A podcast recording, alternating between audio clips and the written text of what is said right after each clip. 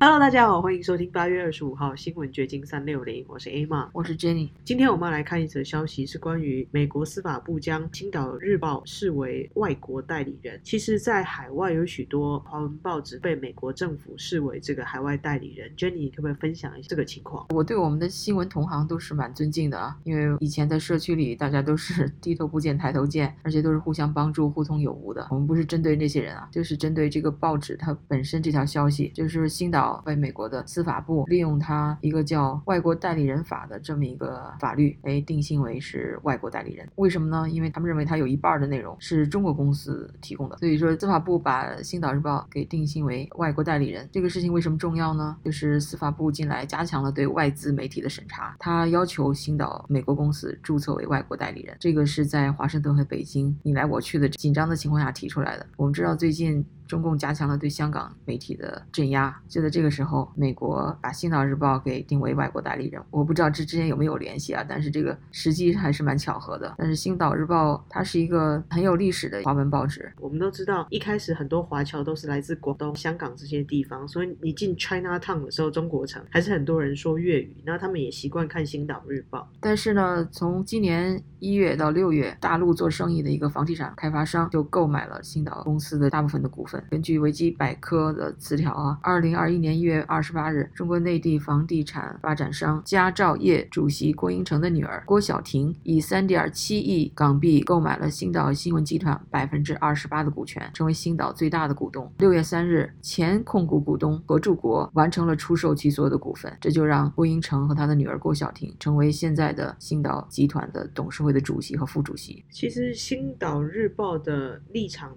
变化是蛮明显的，因为他的前股东那位何柱国，他就是很有名的香港建制派，就是一个跟中共走得比较近的商人。在交给了郭家之后，我想这个报纸他可能在报道的立场上也会比较接近这个所谓的主旋律国家的政策这样。对，因为这个郭英成是在中国大陆做生意的嘛，新岛他在美国业务主要是在纽约、洛杉矶和旧金山有报纸，然后他在旧金山附近的一个叫 Burlingame 的一个地方。有广播电台，它的一半以上的内容是一家名为星辰制作有限公司的深圳的一个公司制作的，然后是星岛从他那儿购买的。所以说他是外国代理人，也蛮符合实际的嘛。他们大部分的东西都是买自中国的。公司制作的，对。不过这个消息对我来说比较值得关注的，还是美国开始对华人报纸、华人媒体做了更多的关注了。就司法部也发现这样子的渗透，它可能不只是在亚洲当地，所有的这种外宣来到了其他的国家、不同的地方，它都有这样子的布局。东川普政府开始用外国代理人登记法，简写叫 FAR 的这个法案来开始审查这些外国媒体以后，看来这个拜登政府也在关注这件事情。没没有错，因为这种东西它真的是会潜移默化影响到你的观念啊，或者是渐渐的扩散到整个生活里面去。这个媒体的力量还是不容小觑。美国人已经意识到中共还是俄罗斯，他们对美国的渗透是一个很严重的问题了。然后下面呢，我们还想接着昨天谈过的一个话题。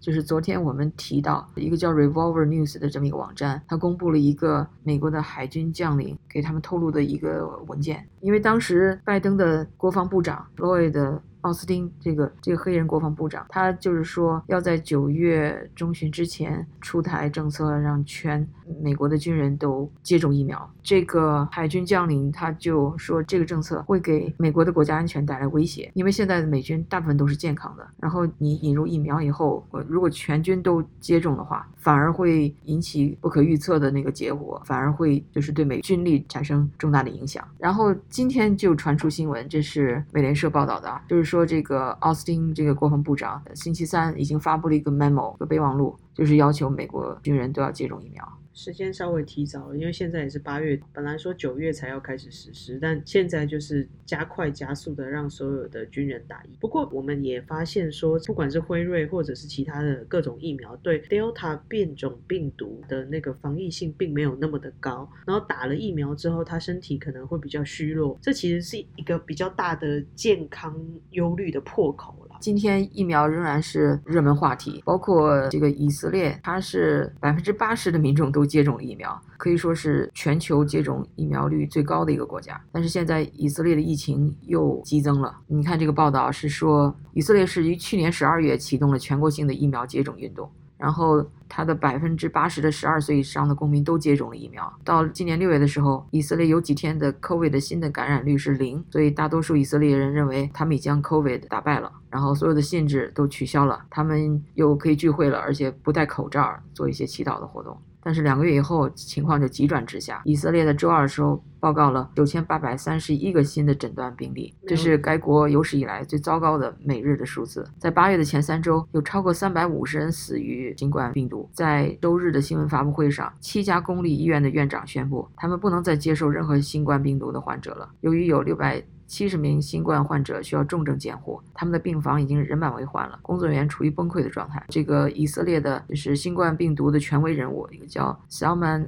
Zakar 的这个博士本周告诉以色列议会说：“我不想吓唬你们，但这是数据，这数字是不会撒谎的。”且这不只是以色列的问题哦，是全世界都发生了这样子的新一波的疫情。Delta 变种病毒出现之后，大家也发现了这个疫苗它没有办法抵挡这个新的变种病毒，包括美国都在推行要打加强针。那接下来。我们要怎么去面对这个不断变种的病毒？难道一直打加强针吗？大家都想知道为什么会这样。耶路撒冷希伯来大学流行病的教授，一个叫哈盖莱文的教授，他告诉呃英国的 Daily Beast，他说，引发这场危机的不是单一的政策或者事件，是一系列的情况汇集在一起。他的总结是我们仍然处于一个大疫之中，没有万灵药。新冠病毒它跟以往的任何病毒都不一样，它还有变体，你这个疫苗或者任何措施都跟不上它的发展。当初推广疫苗接种的专家，他叫哈拉夫，她是一个女的医生啊，她就说这次就是新的疫情啊，是一种免疫力减弱的综合效应。接种的人呢被再次感染，同时又是非常具有传播性的 Delta 变体，就是种种原因加成在一起。首先是人们他抵抗力比较弱，然后接下来这个变种病毒的传播性又比较强，那你人体比较弱，传播性又比较强，对感染人数又砰砰砰的往上升。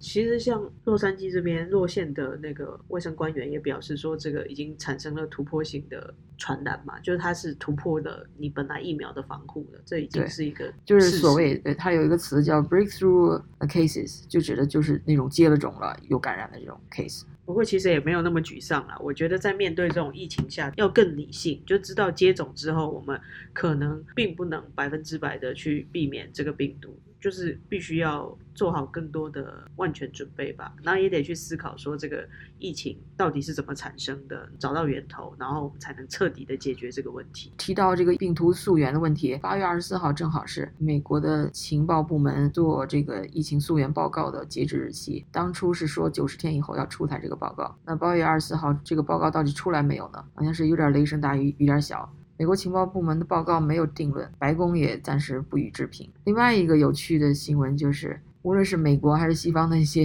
大部分的民主国家，都在推行疫苗，都在推行希望全民都打疫苗。但是，普京这个 来自共产国家前苏联的这么一个俄罗斯的总统，他反而说不应该强迫任何人都打疫苗。在推特上流传的他发表演讲的那么一个视频，这个和那个 川普总统有一点。不谋而合呀！川普在前两天在阿拉巴马举行那集会的时候，他也说我是打了疫苗了，我也鼓励别人打疫苗。但是你们有你们的 freedom，人们有不打疫苗的自由。这真的让我还蛮惊讶的哦！毕竟来自一个比较专制，然后也比较集权的 政府底下的一个政治强人，他竟然也提倡大家有自己选择的权利，这个让我蛮惊讶。对，所以我觉得我们现在在 enter。Into a bizarre world，就是说这个世界变得越来越奇怪，左派和右派，就是集权和自由这个概念已经混乱了。你这个自由和集权的概念已经分得不是那么清晰了。你看，像美国这样一个世界上最自由的国家，出台的一些政策，比如啊，强制所有人都打疫苗，今后可能还要实行疫苗护照的这么一个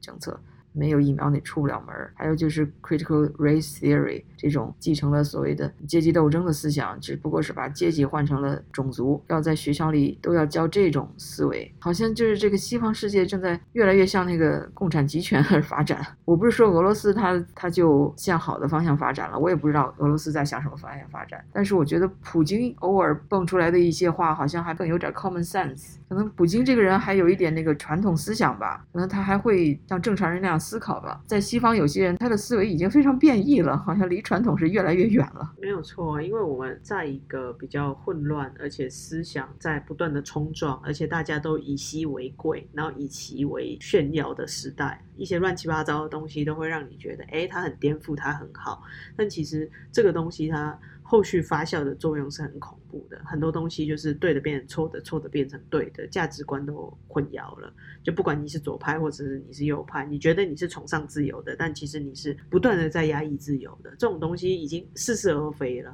对啊，他们左派就是说我们是尊重人权，尊重你每个人的选择权，所以你甚至那个小孩子，幼儿园的小孩，你都选择你是男是女性，可以让你自己选择。他的价值观还没有建立，然后很多事情都还在懵懂的阶段，你就把他搞得乱了、颠覆了，那接下来这个世界就会越来越奇怪。对啊，所以说没有了 common sense，而只是一味的强调自由、民主、人权。好像也不见得能把人类领向一个真正的自由、民主、人权的一个社会。反正我们现在看到很多情况都是假自由之名在牵制大家的自由吧。OK，那今天我们就聊到这儿，OK，拜拜，拜拜。